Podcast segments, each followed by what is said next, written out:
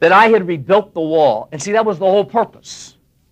He'd come back from Persia to rebuild the wall because uh, the wall of Jerusalem had been torn down, the defenses had been torn down, the temple which had been re- rebuilt was vulnerable, and they really couldn't establish the people in the city the way that they needed to until the wall was rebuilt. Well, it says, when the rest of our enemies found out that I had rebuilt the wall and that no breach remained in it, there was, there was no area that, that had not been repaired. It was a fortified wall, although at that time I had not set up the doors in the gates.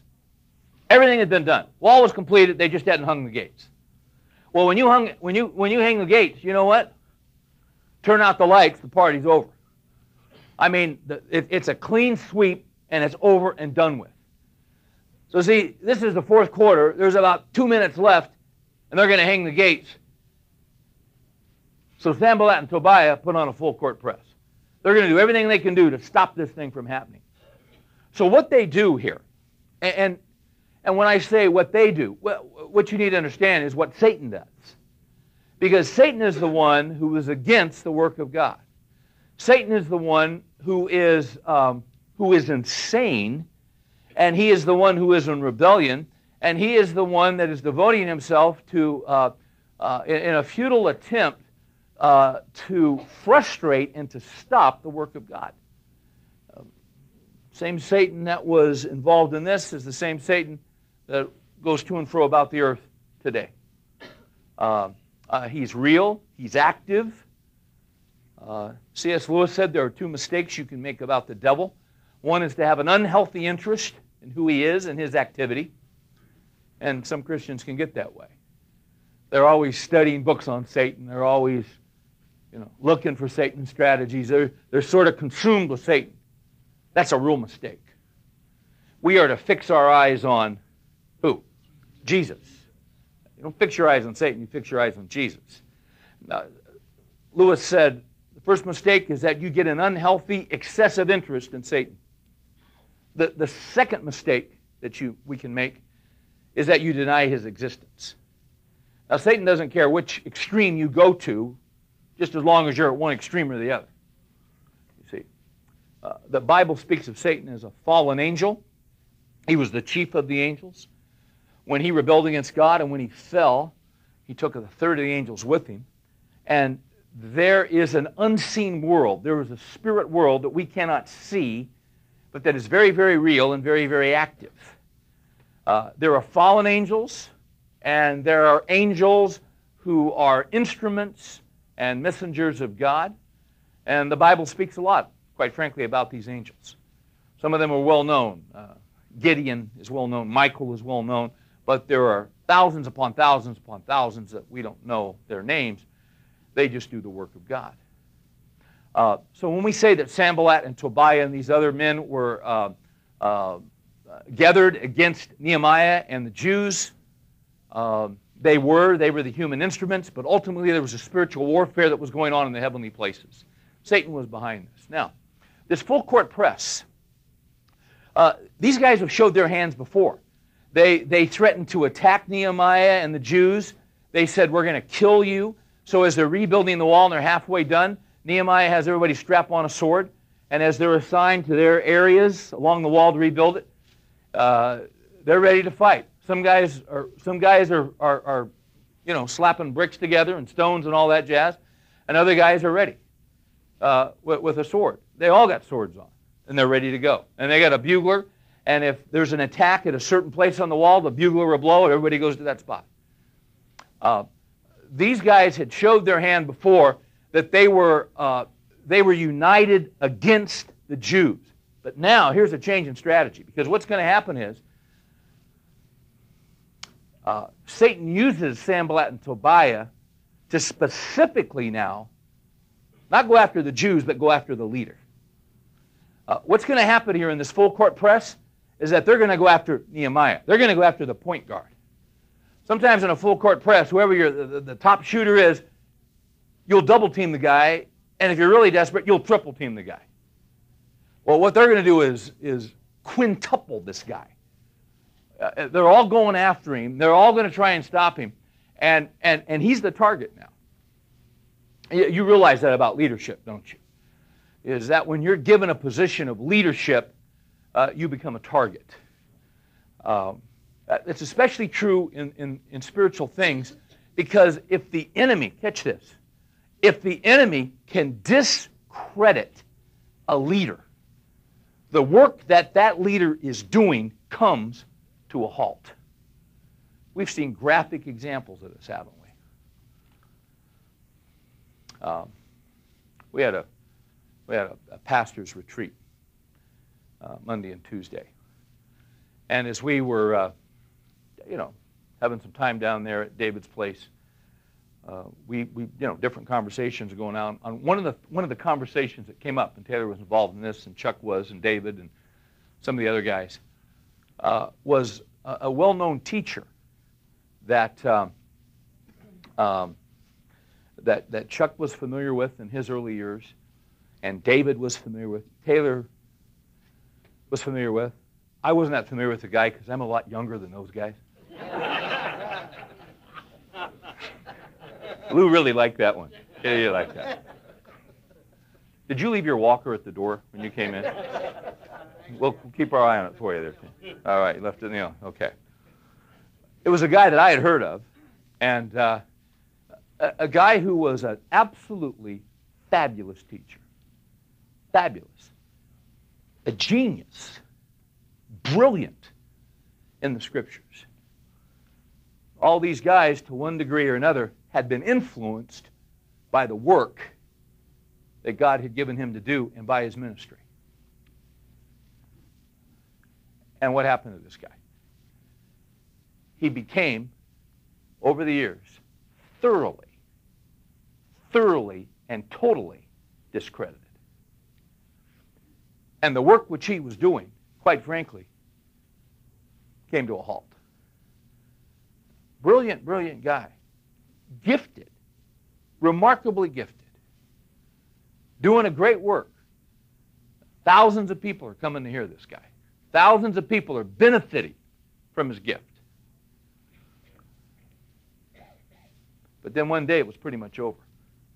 Oh, they, uh, there was still activity going on, but it was a, it was a hollow shell of what it used to be. Ichabod was written on the door of that place where he ministered. You know, in the Old Testament, when the glory left the temple, Ichabod was written over it, which means the glory has departed. The work was finished. It's a tragedy. When a leader is discredited, it's a tragic thing. So, does it not make sense that one of the things that the enemy is going to try to do is to discredit the leader? Absolutely. That's what's happening here. It's the full court press. They're doing everything they can do to bring this guy down.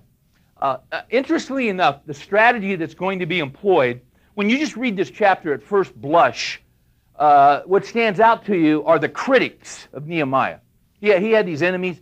He had these critics that were always on his case. And, at first pass, you'd think, well, this is a chapter about his critics. I don't think so.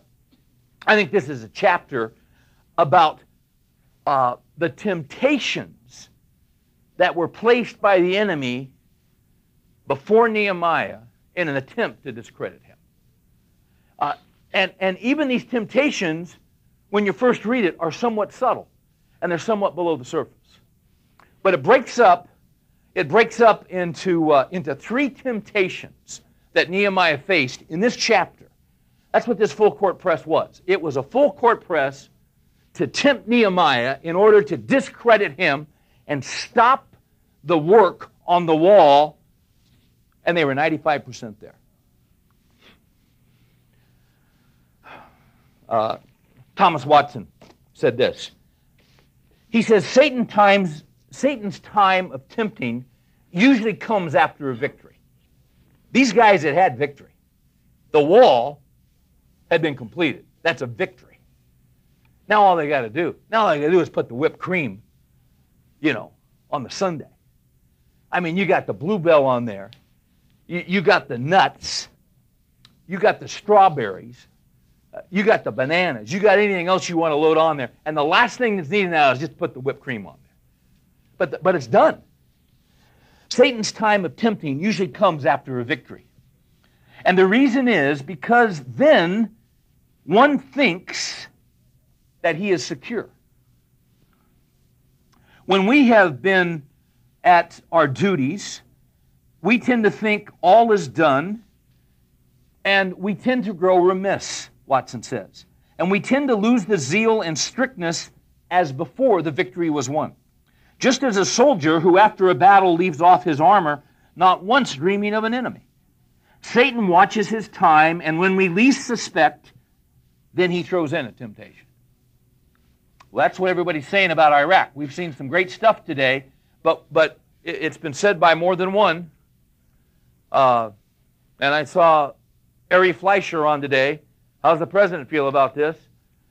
Well, he's, he's, he's very pleased and he's very grateful, but he's also cautious because there's still work that remains. See, he understands we're at a vulnerable. We pulled down the statues and we pulled into town, but we're still vulnerable.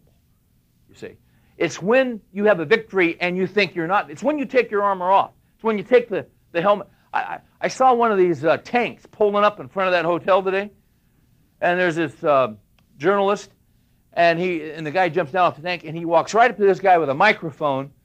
And I have to tell you, when I saw him do that, I got nervous. I thought, you know, I hope someone doesn't plug this guy because there's still snipers around there. Uh, you guys hear what I'm saying? See, in our lives, that's what the enemy does. When you've just experienced a victory, you're very, very uh, susceptible and you're very, very vulnerable. What we're going to see in this chapter is not one temptation, we're going to see three. About 400 years ago, William Gurnall wrote these words he said, and, and pardon the King James, but he lived during King James. So this is how these guys talked. Okay? They dressed weird and they talked weird. But try to translate this. He says, If thou dost not stumble at the first arrow, the devil has another, the devil hath another at hand to throw in your way. He is not so unskillful a hunter as to go with one single shot into the field and therefore expect him, as soon as he has discharged one and missed thee, to let fly at thee with a second. Did you guys get that? In other words, if you miss one arrow, don't think you're out of danger because he's got another one coming at you and another one behind that. There are going to be three arrows in this full court press. Let's look at the first one. Uh, the first one that I see is in basically uh, verses 2 through 5. And here's what it is Nehemiah is tempted by an invitation to compromise. I'll give that to you again. Nehemiah is tempted by an invitation to compromise. These guys find out the wall's done, all they got to do is put the doors up. Verse 2 It was at that time that Sanballat and Geshem sent a message to me saying, Come, let us meet together at Chephirim in the plain of Ono but they were planning to harm me. They invite this guy to a conference. What kind of conference? A peace conference. That's exactly what it is. They, they want to get him out of Jerusalem, about 26 miles north, which basically is in the territory just on the edge of what uh, Nehemiah governs, and it's pretty much into uh, Sanballat's territory. So they want to get him out of Jerusalem, get him out of his turf, Let's get a conference. Let's meet together. Why do they want to meet together? Because they want to establish peace. That's why. They, they want to work a treaty. They want to broker with this guy. Uh, but but uh, Nehemiah is no fool. And he sees immediately through their invitation. And he says, But they were planning to harm me. Uh, uh literally, they were planning to do evil to me. Now, th- this is the approach. Notice his response in verse 3. So I sent messengers to them saying, and I love this, this is great. He says, I am doing a great work and I cannot come down. And he was doing a great work. He was doing the work of Almighty God. I, am doing a great work and I can't come to your peace conference. I can't come down. Why should the work stop while I leave it and come down to you? Now, catch verse 4. And they sent messages to me four times in this manner. Four different times, they come back to this guy and say, Come and meet with us in this city, and uh, we'll, have, we'll, we'll have some talks, and we will arrange some terms, and we will have peace. What this was, was an invitation to compromise. Um, four times, Nehemiah responded in the same way I am doing a great work, and I cannot come down. Now, why wouldn't he meet with these guys? So, hey, let me ask you something. What's wrong with compromise? What's wrong with compromise? My gosh. That's the name of the game in the United States Senate. That's the, actually, it isn't the name of the game in the United States Senate. It's called stalling. It's called obstruction, is what it's called. Um, Kerry, John Kerry, came out today and said that he would only nominate justices for the Supreme Court who were pro choice. Well, at least he's got a conviction. I'll grant him that. It's the wrong conviction. He couldn't be any more wrong. What he's saying is, I'll only appoint those who've got blood all over their hands. And he's got blood on his hands. And if you support people who do that, you've got blood on your hands. You guys getting this? Yeah. Okay, just, just checking. I'm trying to be subtle here tonight. Yeah, we got it. Okay? Now, we've got a situation going on right now where there's a filibuster in the Senate. Why is there a filibuster? Because you've got uh, uh, Estrada, and they're worried that Estrada is pro life. They're worried because Estrada, they, they think, might want to make it illegal to take the life of an innocent baby in its mother's womb. So they're filibustering. And now they've put Owens back up, and they're going to probably filibuster her. Why? Because, uh, because you see, they have their standards. And, and they're wrong standards, but you see, uh, you guys know what I'm talking about. Uh, we're, we, we are taught so many times that compromise is a good thing. Compromise can be a good thing as long as you're not talking about moral, uh, as long as you're not talking about violating moral truth. There are situations where you cannot compromise. There are situations where it's wicked to compromise. There are situations where it's evil to compromise. Uh, there are situations where it is wicked to appease uh, and, and to give in and to not stand and fight. That's the whole basis of what we talked about a few weeks ago on the just war. How a war can be just. If you see someone being attacked, you see a neighbor being attacked and you don't go to his aid and help him, you have failed to demonstrate the love of Christ. You see. You have not gone to their aid. You've not loved your neighbor as yourself. Um, uh, these guys wanted Nehemiah to compromise, and he refused to do it. Now, let me show you why he refused to do it. Because these guys had already shown their cards, and he knew their condition, and he knew their motives, and he knew their heart. Flip over to Psalm 1, if you would. Now, you, you compromise with your neighbor, you got an issue with a fence or something, you got, eh, work it out. Compromise. Figure it out. Probably not a moral issue, you know? You guys are, there's a place to compromise. There's a, there's a place to give a little. There's a place to get a win-win going. But there are times when you don't compromise, especially when these guys have shown their hands, and they had showed their hand. They threatened to kill the Jews.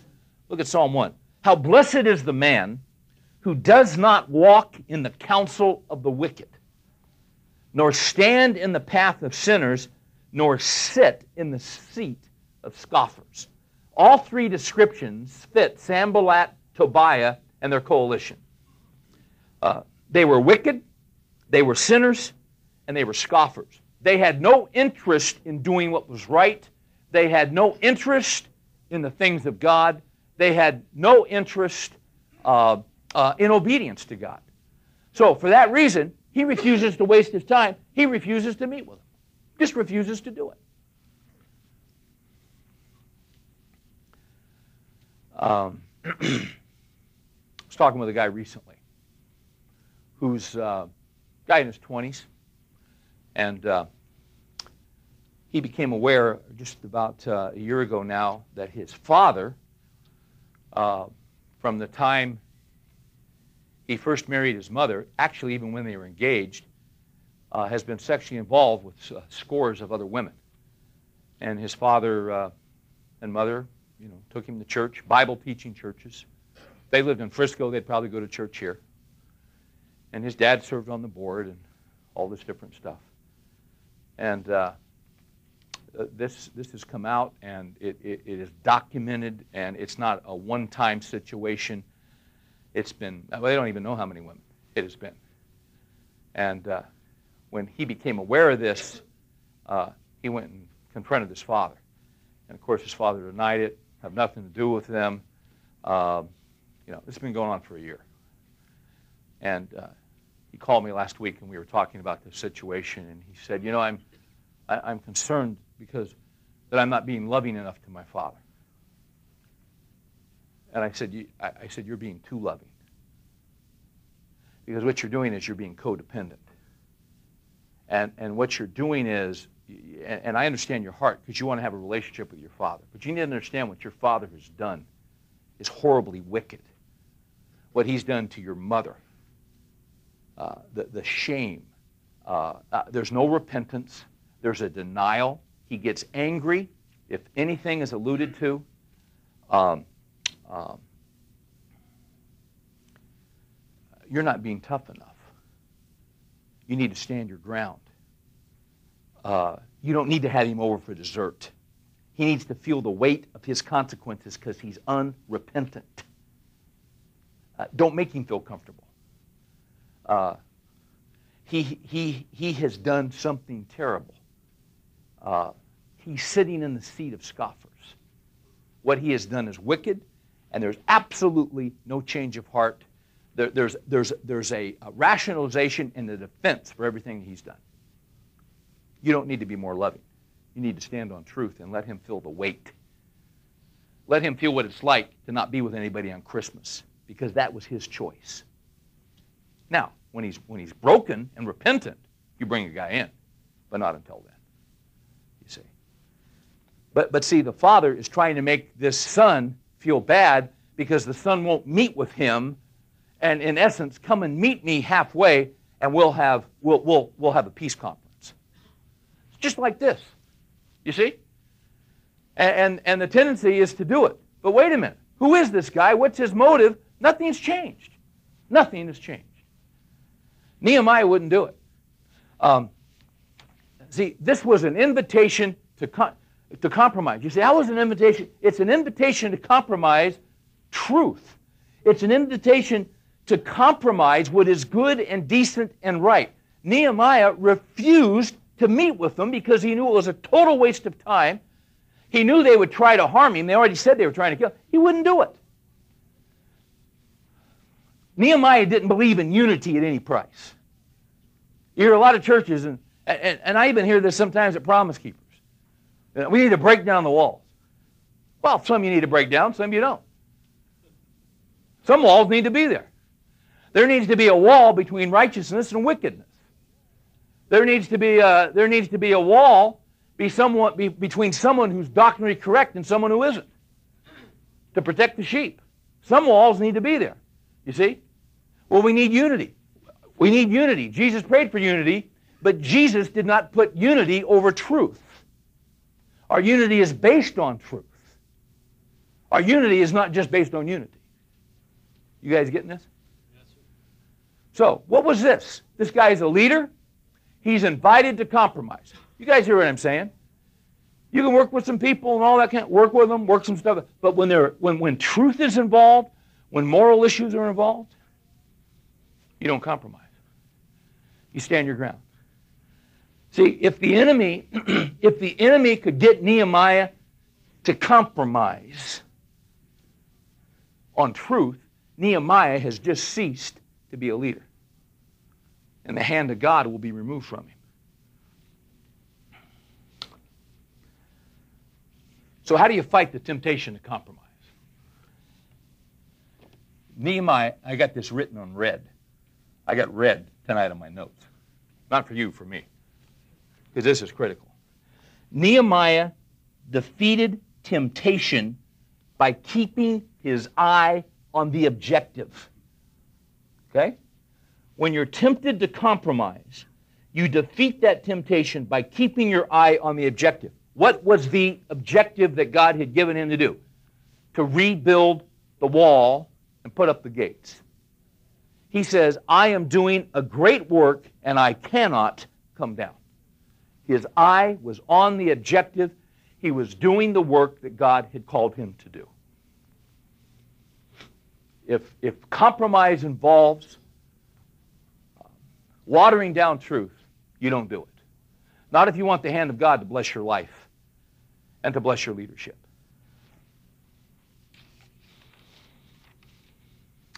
You, you know what strikes me about this? Uh, with spiritual leaders, there's always a temptation to compromise biblical truth. Always. It's always the issue. Satan is always casting aspersion on God's word. Always. So in the garden, first time this guy shows up, he, he approaches the woman. Which, by the way, he subverted God's authority because the man was in authority over the woman. Then approach the guy, he approaches the woman. And he tempts her to eat of the fruit. And she says, God said if we eat of the fruit, we'll die. What did he say? You shall not die. The very first thing he did was an attempt to compromise the truth, to compromise the Word of God. And this happens all around us all the time in evangelical churches. And, and if you come to this Bible study, you're probably wondering, why are you always talking about this? Because it's always going on. Because it's the primary way that the enemy works. He wants us to compromise the Word of God. He wants us to water it down.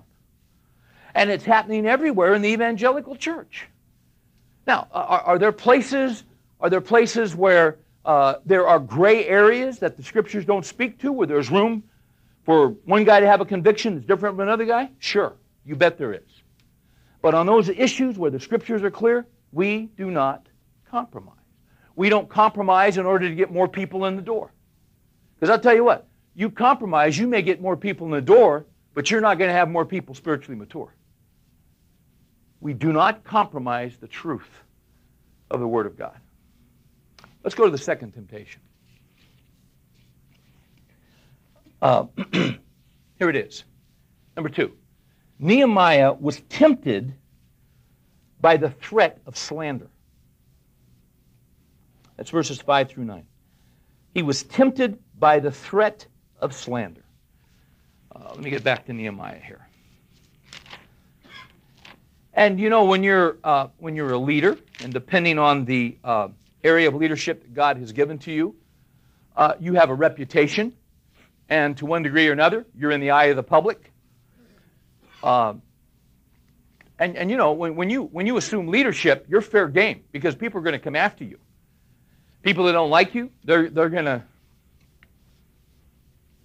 I know a pastor in town this this week. Uh, who, uh, well, I'll tell you who it was.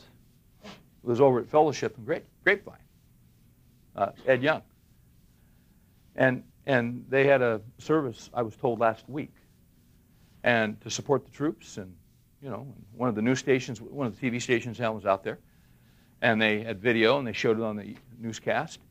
And, uh, but, the, but the reporter showed their, you know, all these people there and so they had the service to support the troops and all that. But uh, in his remarks, uh, Ed Young said they supported the troops and the military, but that he did not agree with President stand and that. Uh, well, that was exactly opposite what Ed had said. See, he did take, he did support the president's stand. So he makes a call down there, and they say, "Oh, well, we got. Oh, you know, we'll we'll re, we'll correct it. No correction." You see. Uh, so, so you got some people that are saying, oh, well, you know, he, he it's going to happen. I mean, it's happened to Chuck. It's probably happened to you at work. Is it? People are going to say, they're going to slander you. See, that's a threat. Because nobody wants to be slandered. No one wants to be uh, taken through the alley with your reputation. But this is exactly what these guys say they're going to do. Um, let's look at it. Verse, verse uh, let's pick it up in verse 4. And they sent messages to me four times in this matter. You know, come and meet with us, have the peace conference. And I answered them in the same way, four times. I'm not going to do it. Now, catch this. Then Sanballat sent his servant to me in the same manner a fifth time. So now they're making a fifth pass, but now he's going to do something different. This time with an open letter in his hand. In it was written, It is reported among the nations. See, see they didn't have they didn't have the Dallas Morning News back then. They didn't have the New York Times. So they used these open letters and they would post them. You know, put them up around, people could read it. So this is a threat, is what it is. Uh, in it was written, It is reported among the nations, and Gashmu says that you and the Jews are planning to rebel. Therefore, you are rebuilding the wall. And you, Nehemiah, are to be their king, according to these reports. And you have also appointed prophets to proclaim in Jerusalem concerning you, a king is in Judah. Now, were any of these things true? No. But catch this. And now it will be reported to the king back in Persia according to these reports. So now let us come and take counsel together. It's what you call blackmail, what you call extortion. You see? They're gonna, we're going to slander you. And let me tell you something. These kings back then, these guys didn't miss around. This king back in Persia, he finds out there was a rebellion, he's sending the boys in. They'll take care of this. Uh, they'll pull down your statue real quick. And they'll cut off your head. Not the statue's head, your head. This, there was a very real threat to Nehemiah's life, not only to his reputation, but to his life. And nothing could be further from the truth. So come now, let us counsel together. Now here's his response. Then I sent a message to him saying, Such things as you are saying have not been done, but you are inventing them in your own mind. For all of them were trying to frighten us, thinking they will become discouraged, and here it is again they'll become discouraged with the work, and it will not be done. But now, O God, strengthen my hands. Why did he say that? Strengthen my hands. Because he was going to finish the work. He wasn't going to be waylaid. He wasn't going to be deterred by, uh, by, a, by another attempt to tempt him. See, you know what this one was? This threat of slander? The threat of slander was a temptation to fear. That's what it was. The enemy is always using fear. Uh, somewhere I read, and I, and I, haven't, I haven't done this myself, but somewhere I read that over 200 times in the scriptures it says, Fear not. The wording may change to one degree or another, but 200 times in the scriptures, there's the admonition do not fear. Do not fear. Do not fear. Fear is a primary tool of the enemy. Primary. Uh, he'll use different. It doesn't have to be slander. I mean, he'll, he'll use all kinds of different ways in, in order to intimidate us and to keep us from doing what's right. Uh, nobody wants controversy. Nobody wants their name dragged through the mud.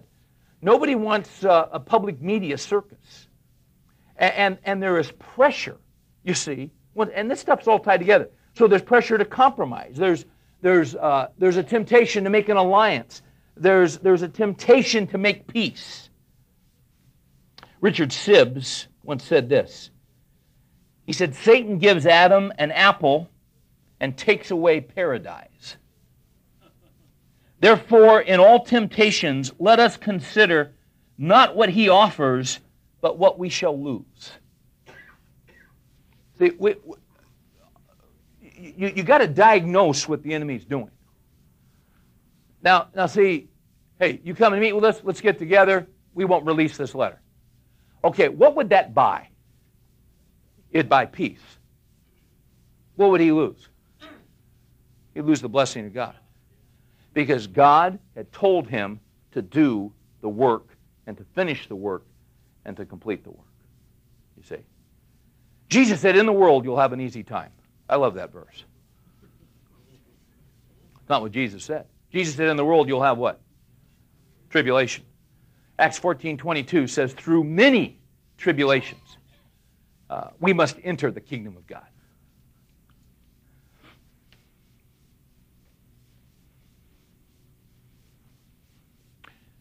Um, I won't mention this man's name, but uh, he's the senior pastor of this church. and recently, uh, and, and he won't tell you this, but I read something that was said about him in an evangelical magazine that wasn't true. It flat out wasn't true. But a lot of people read that and thought it must be. But it wasn't true.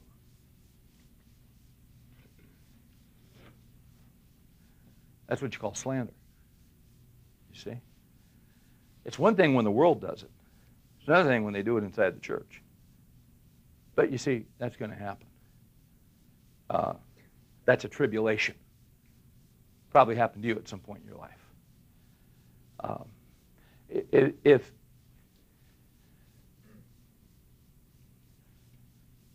let's put it this way. If your greatest concern is the approval of people you better get out. Because your job uh, the post that god has assigned you to your job is not to get the approval of people. Your job is to please the lord. You see? You may be slandered. Uh, there may be false charges uh, put against you. There may be rumors going around about you. Do you know what it comes down to? Guys, you know what it really comes down to? Let me tell you something. Jesus knows.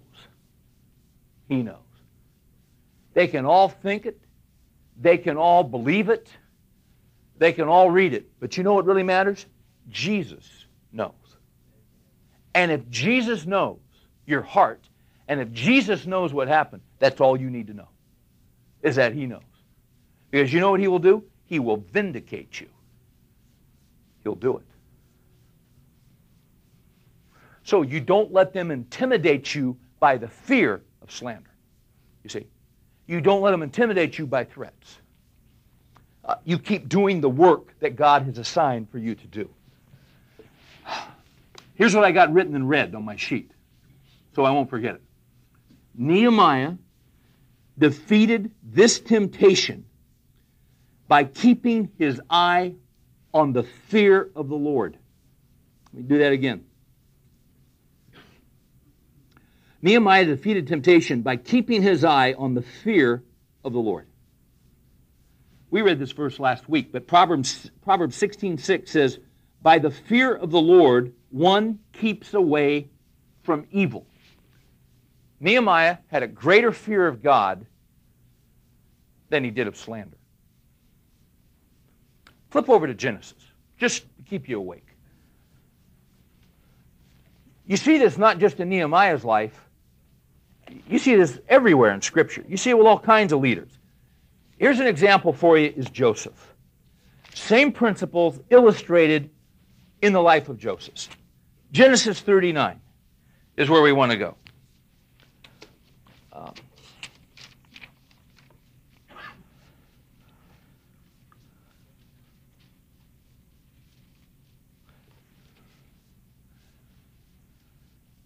let's go back to our first point on Nehemiah. There was a temptation to do what? To compromise. How many times did they how many times did they attempt to get him to do that? Four times. Four times. In other words, the temptation was persistent. Okay? Look at, uh, look at Genesis 39, note verse 6. And you know the story that uh, Joseph was sold into slavery by his brothers. Uh, if you look at verse 1, it says Joseph had been taken down to Egypt. Uh, he was uh, purchased at an auction by Potiphar. Uh, verse 2, the Lord was with Joseph. He became a successful man. And basically, he starts running Potiphar's whole house because of his faithfulness. Look at verse 6. Uh, so he, meaning Potiphar, left everything he owned in Joseph's charge, and with him there he did not concern himself with anything except the food which he ate. Now, Joseph was handsome in form and appearance. So Joseph is running the whole shot for this guy. I mean, he's got the keys to the safe deposit box. Uh, he's got the check. He signs off on the checks. I, I, I mean, this.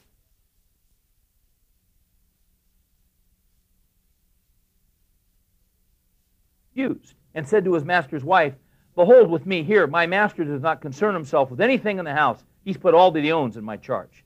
There was no one greater in this house than I, and he has withheld nothing from me except you, because you are his wife. How then could I do this great evil and sin against Potiphar? Not what he says. How could I do this great evil and sin against God?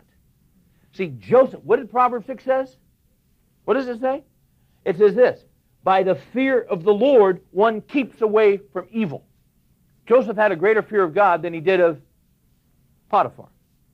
He did not want to step on the holiness of God. He didn't want to trample on the grace of God. How, how could I betray God and betray Potiphar by sleeping with you? Now look at verse 10. And it came about as she spoke to Joseph day after day. This wasn't a one time shot. This didn't happen four times. This didn't happen 14 times. This happened day after day after day after day. That's what you call persistence. See, temptation is persistent. Joseph was resistant. That's how it works. Resist the devil, and he will flee from you. Peter says. So uh, I deduce from that, gentlemen, that temptation isn't going away anytime soon. But, but, but see, what, what motivated Joseph? What motivated Nehemiah? They had a greater fear of God than they did of, of man. Let me show you something else about this guy. Let's keep going. Did I hear something? Yeah.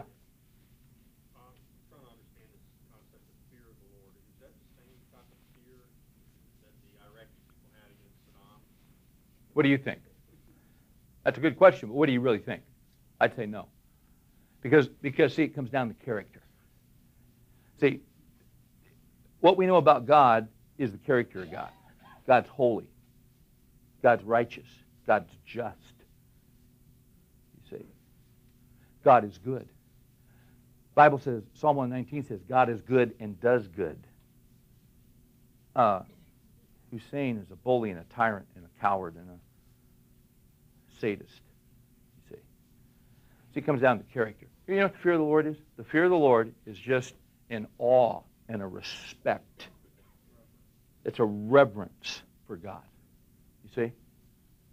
Uh, I, I, talked last week about, I think it was last week, about having the fear of a father.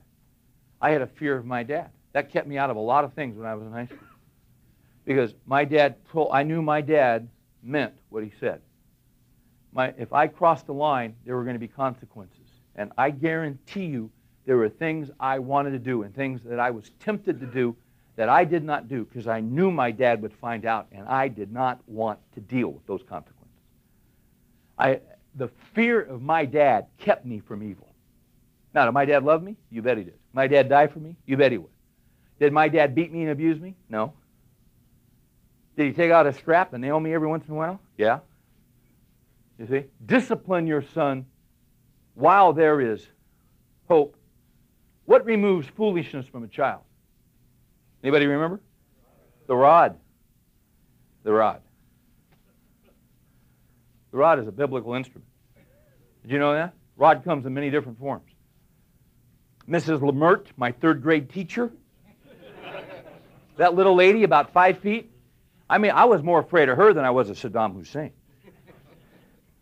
Nobody messed around in that class. A little tiny lady, about 65 years old. But Mrs. Lemert would say, Stephen, come up here. And she'd take out that ruler, and she would. That's why this hand is arthritic. to this day. She didn't have any problems in her class. You know, I mean, she had no problems. Uh, she didn't have any kid hitting her. Didn't have any kid fondling a girl in the hall. None of that stuff went on because there was a fear of Mrs. Lemert. She was a godly Christian woman. When I saw her in our church, I really got nervous. That's true. You see? Now she used she used the rod, uh, the ruler. My mom uh, used a yardstick when we got older. My mom used to have a switch. She'd go off backyard, get, little, get one of those little, just little things, like Zorro. Yeah. Boy, that thing just stung. And the fear that, and knowing that if I cross the line, this person loves me enough to discipline me. So it's not a fear, it's not a terror. It's healthy discipline administered by someone who loves you. That's what the fear of the Lord is. You see. That makes sense? Good question. We got older, my mom would use a yardstick. I tell you guys, she'd get out this yardstick. You know, I'm 14, 15, whatever, I'm horsing around. She'd get that yardstick out, and she'd, you know, she'd get, and I just sit there and I'd flex, and I'd break it. That was great to break the yardstick. Then my dad would come home. Okay. Now, there's something else in Joseph's life. Um,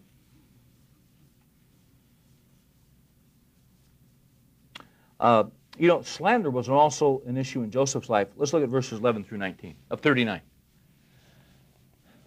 Now, it happened one day that he went into the house to do his work, and none of the men of the household was there inside. And she caught him by the garment, saying, Lie with me. And he left his garment in her hand and fled and went outside. When she saw that he had left his garment in her hand and had fled outside, she called to the men of her household and said to them, See, he has brought in a Hebrew to us to make sport of us. He came in to me to lie with me, and I screamed. And it came about when he heard that I raised my voice and screamed that he left his garment beside me and fled and went outside. She's basically saying, This guy came in to rape me. Uh, so she left his garment beside her until his master came home. Then she spoke to him with these words The Hebrew slave whom you brought to us came to me to make sport of me, etc., etc., etc. Look at verse 19. Came about when his master heard the words of his wife, which she spoke to him, saying, This is what your slave did to me, that his anger burned. So Joseph's master took him and put him into the jail, the place where the king's prisoners were confined, and he was there in the jail. Joseph got slandered, and he got put in jail. But note, he did not compromise because his fear of the Lord was greater than his fear of slander. He did what was right, even if the consequences went against him. But notice, even though he was slandered and put in jail, look at verse 21. But the Lord was with Joseph and extended kindness to him and gave him favor in the sight of the chief jailer. And the chief jailer committed to Joseph's charge all the prisoners who were in the jail so that whatever was done there, he was responsible for it. The chief jailer did not supervise anything under Joseph's charge because the Lord was with him, and whatever he did, the Lord made him to prosper. God will always bless the man who fears the Lord, who honors the Lord, refuses to compromise biblical truth. You guys with me? You guys getting this? Okay, so what's going on in your life this week? What's going on in my life? What are you tempted to compromise? What are you tempted to negotiate on biblically? This is what we face all the time. There's a third one. I don't want to miss it because I too wrote this in red. And I'm very impressed with my red ink tonight. Third principle is this Nehemiah was tempted by an inside plot to entrap. Okay? Here's his third temptation. He was tempted by an inside attempt to entrap. All right. So, what does Satan do? Satan, if he doesn't get you one, if he doesn't get you with the first arrow, there's another arrow coming. Doesn't get you with a second, there's another one coming. Um, here's old Thomas Watson again. King James English. Listen to this. Satan's diligence in tempting is seen in a variety of temptation he uses. He does not confine himself to one sort of temptation, he has more plots than one. If he find one temptation does not prevail, he will have another. If he cannot tempt to lust, he will tempt to pride. If temptation to covetousness does not prevail, he will tempt, tempt to excessiveness. If he cannot frighten men to despair, he will see if he cannot draw them into presumption. He, has got a hundred arrows in his quiver. If he can't get you here, he'll try this one. Can't get you there, he'll try this one. So now you get a third one. What's the third one? He's going to try and entrap him. It's an inside job. Notice, oh, I'm in, I'm in the wrong book. Notice Nehemiah. I'm back in Genesis. Um, look at verse 10. And when I entered the house of Shemaiah, the son of Delaiah, son of Mehetabel, who was confined at home, he said, Let us meet together in the house of God within the temple. This guy apparently was a priest. This guy, that's what it appears to be, or Nehemiah would, met, would have not have met with him. I don't have time to give you all the reasons for that. But for the sake of time, he wouldn't be going in the temple unless he was a priest. He says, Let us meet together in the house of God within the temple, and let us close the doors of the temple. Now, catch this, for they are coming to kill you. And they are coming to kill you at night. How would he know that? He was in, he was in cahoots with them. So, now, there are two things, there are two things that are, are contained in what he said to Nehemiah. And, and they're, very, and they're very simple. Um, and, and Nehemiah sees through the hypocrisy immediately. Number one, he urges Nehemiah to flee from Sanballat and Tobiah.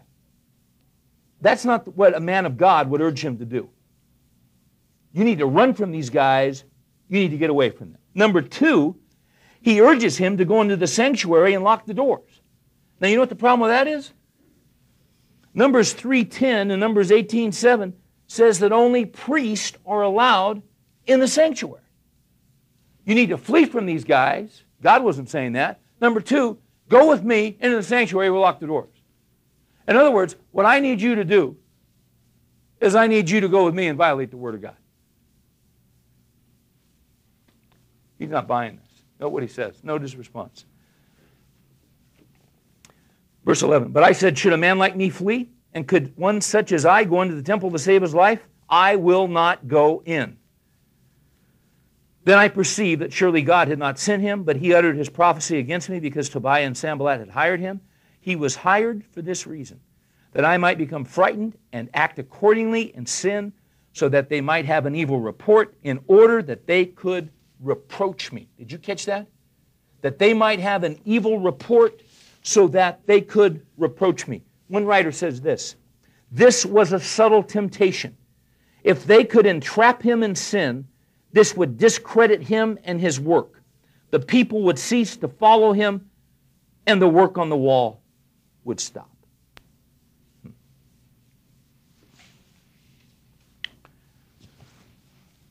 Just flip real quick. Flip over a couple books to your left to Second Chronicles, verse 26. Second Chronicles 26, there was a king by the name of Uzziah. It says in verse 1 of 2 Chronicles 26, he was made king when he was 16 years old. It says in verse 3, he reigned 52 years in Jerusalem. It says in verse 4, and he did right in the sight of the Lord according to all that his father Amaziah had done. Verse 5, he continued to seek God in the days of Zechariah, who had, who had understanding through the vision of God, and as long as he sought the Lord, God prospered him. Then in verses 6 through 15, it talks about the magnificent achievements that he did through his dependence on God and how God blessed him. This guy was a leader that was seeking God, that was having an impact, that was doing a magnificent work for God. And I don't have time to read all those verses, but those verses contain the work that he was doing for God. Look at the end of verse 15. Hence his fame spread afar, for he was marvelously helped until he was strong. You know what happened when he got strong? He got arrogant. And Taylor, this guy we were talking about, this retreat, you know what came out? There was story after story after story about this gifted leader, brilliant man. And basically, you know what each story whittled down to? He was arrogant. Unbelievably arrogant. He got so arrogant that in his own, that, that he started teaching doctrines that weren't in the Bible. He got so arrogant that he started teaching that what a man does in private is of no concern to anybody else in the church. Why would a guy preach that? Why? Yeah. Because he's got some gal in the church. And you know what he's doing with her. You see? This guy got arrogant. Uh, Uzziah gets so arrogant. Look at this, verse 16. But when he became strong, his heart was so proud that he acted corruptly, and he was unfaithful to the Lord his God, for he entered the temple of the Lord to burn incense on the altar of incense. What was it that Shemaiah tempted Nehemiah to do? Go into the temple. That's what Uzziah did. Uzziah went in, Nehemiah didn't. That's the difference between these two guys. Look at verse 19. You don't think God will take his hand of blessing off a leader? Look at verse 19. But Uzziah with a censer, uh, oh, oh, no, I missed 18. I, verse, I missed 17. He's in there burning incense. Then Azariah the priest entered after him, with him 80 priests of the Lord, valiant men. Why were they valiant? Because they're taking on the king. And they're taking this guy on because they've got a bigger king than this king who they're accountable to. And they opposed Uzziah the king and said to him, It is not for you, Uzziah, to burn incense to the Lord, but for the priests, the sons of Aaron, who are consecrated to burn incense. Get out of the sanctuary, for you have been unfaithful. Notice they didn't compromise. Notice they weren't nice. Get out of the sanctuary, for you have been unfaithful, and you will have no honor from the Lord your God. But Uzziah, with a censer in his hand for burning incense, was enraged. Doesn't say he was repentant. Doesn't say he was broken. He was enraged. And while he was enraged with the priest, the leprosy broke out on his forehead before the priest in the house of the Lord beside the altar of incense.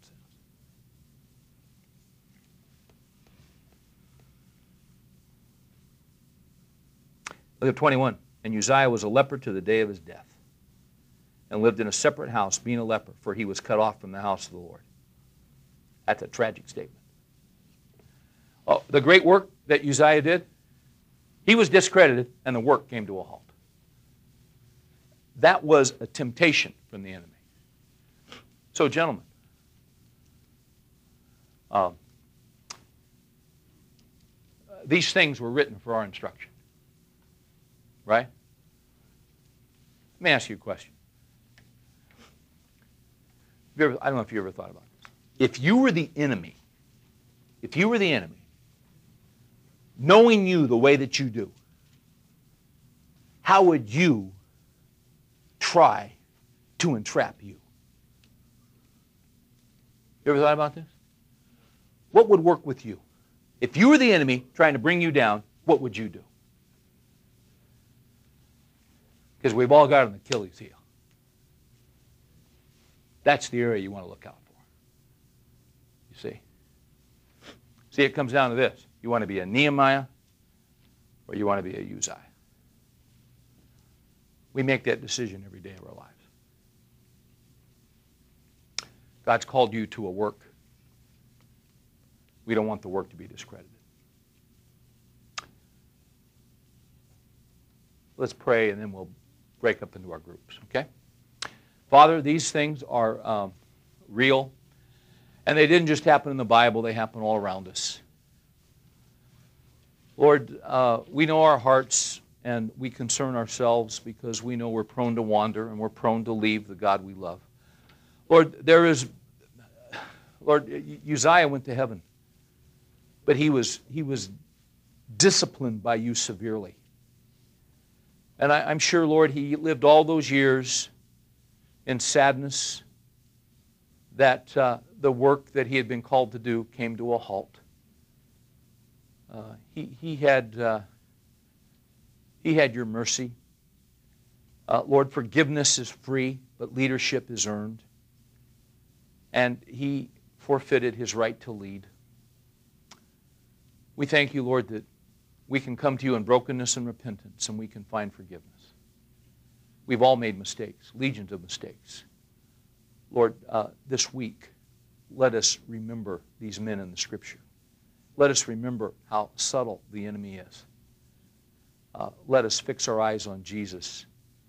Nehemiah refused, Lord, to be just a hearer of the word. He was a doer of the word. He refused to go in to the temple. He obeyed your word. Give us a heart to obey your word. Now, as we break up, Lord, for prayer, may we encourage one another. May we bear one another's burdens as the scriptures tell us to do. May we hold one another's arms up, even as Aaron and Hur held up the arms of Moses. We ask in your name. Amen. What we usually do is just get two or three guys together, just take a few minutes, share some prayer requests, no pressure, but it's a good thing to do. Let's go ahead and break up and introduce yourself around, and let's do it.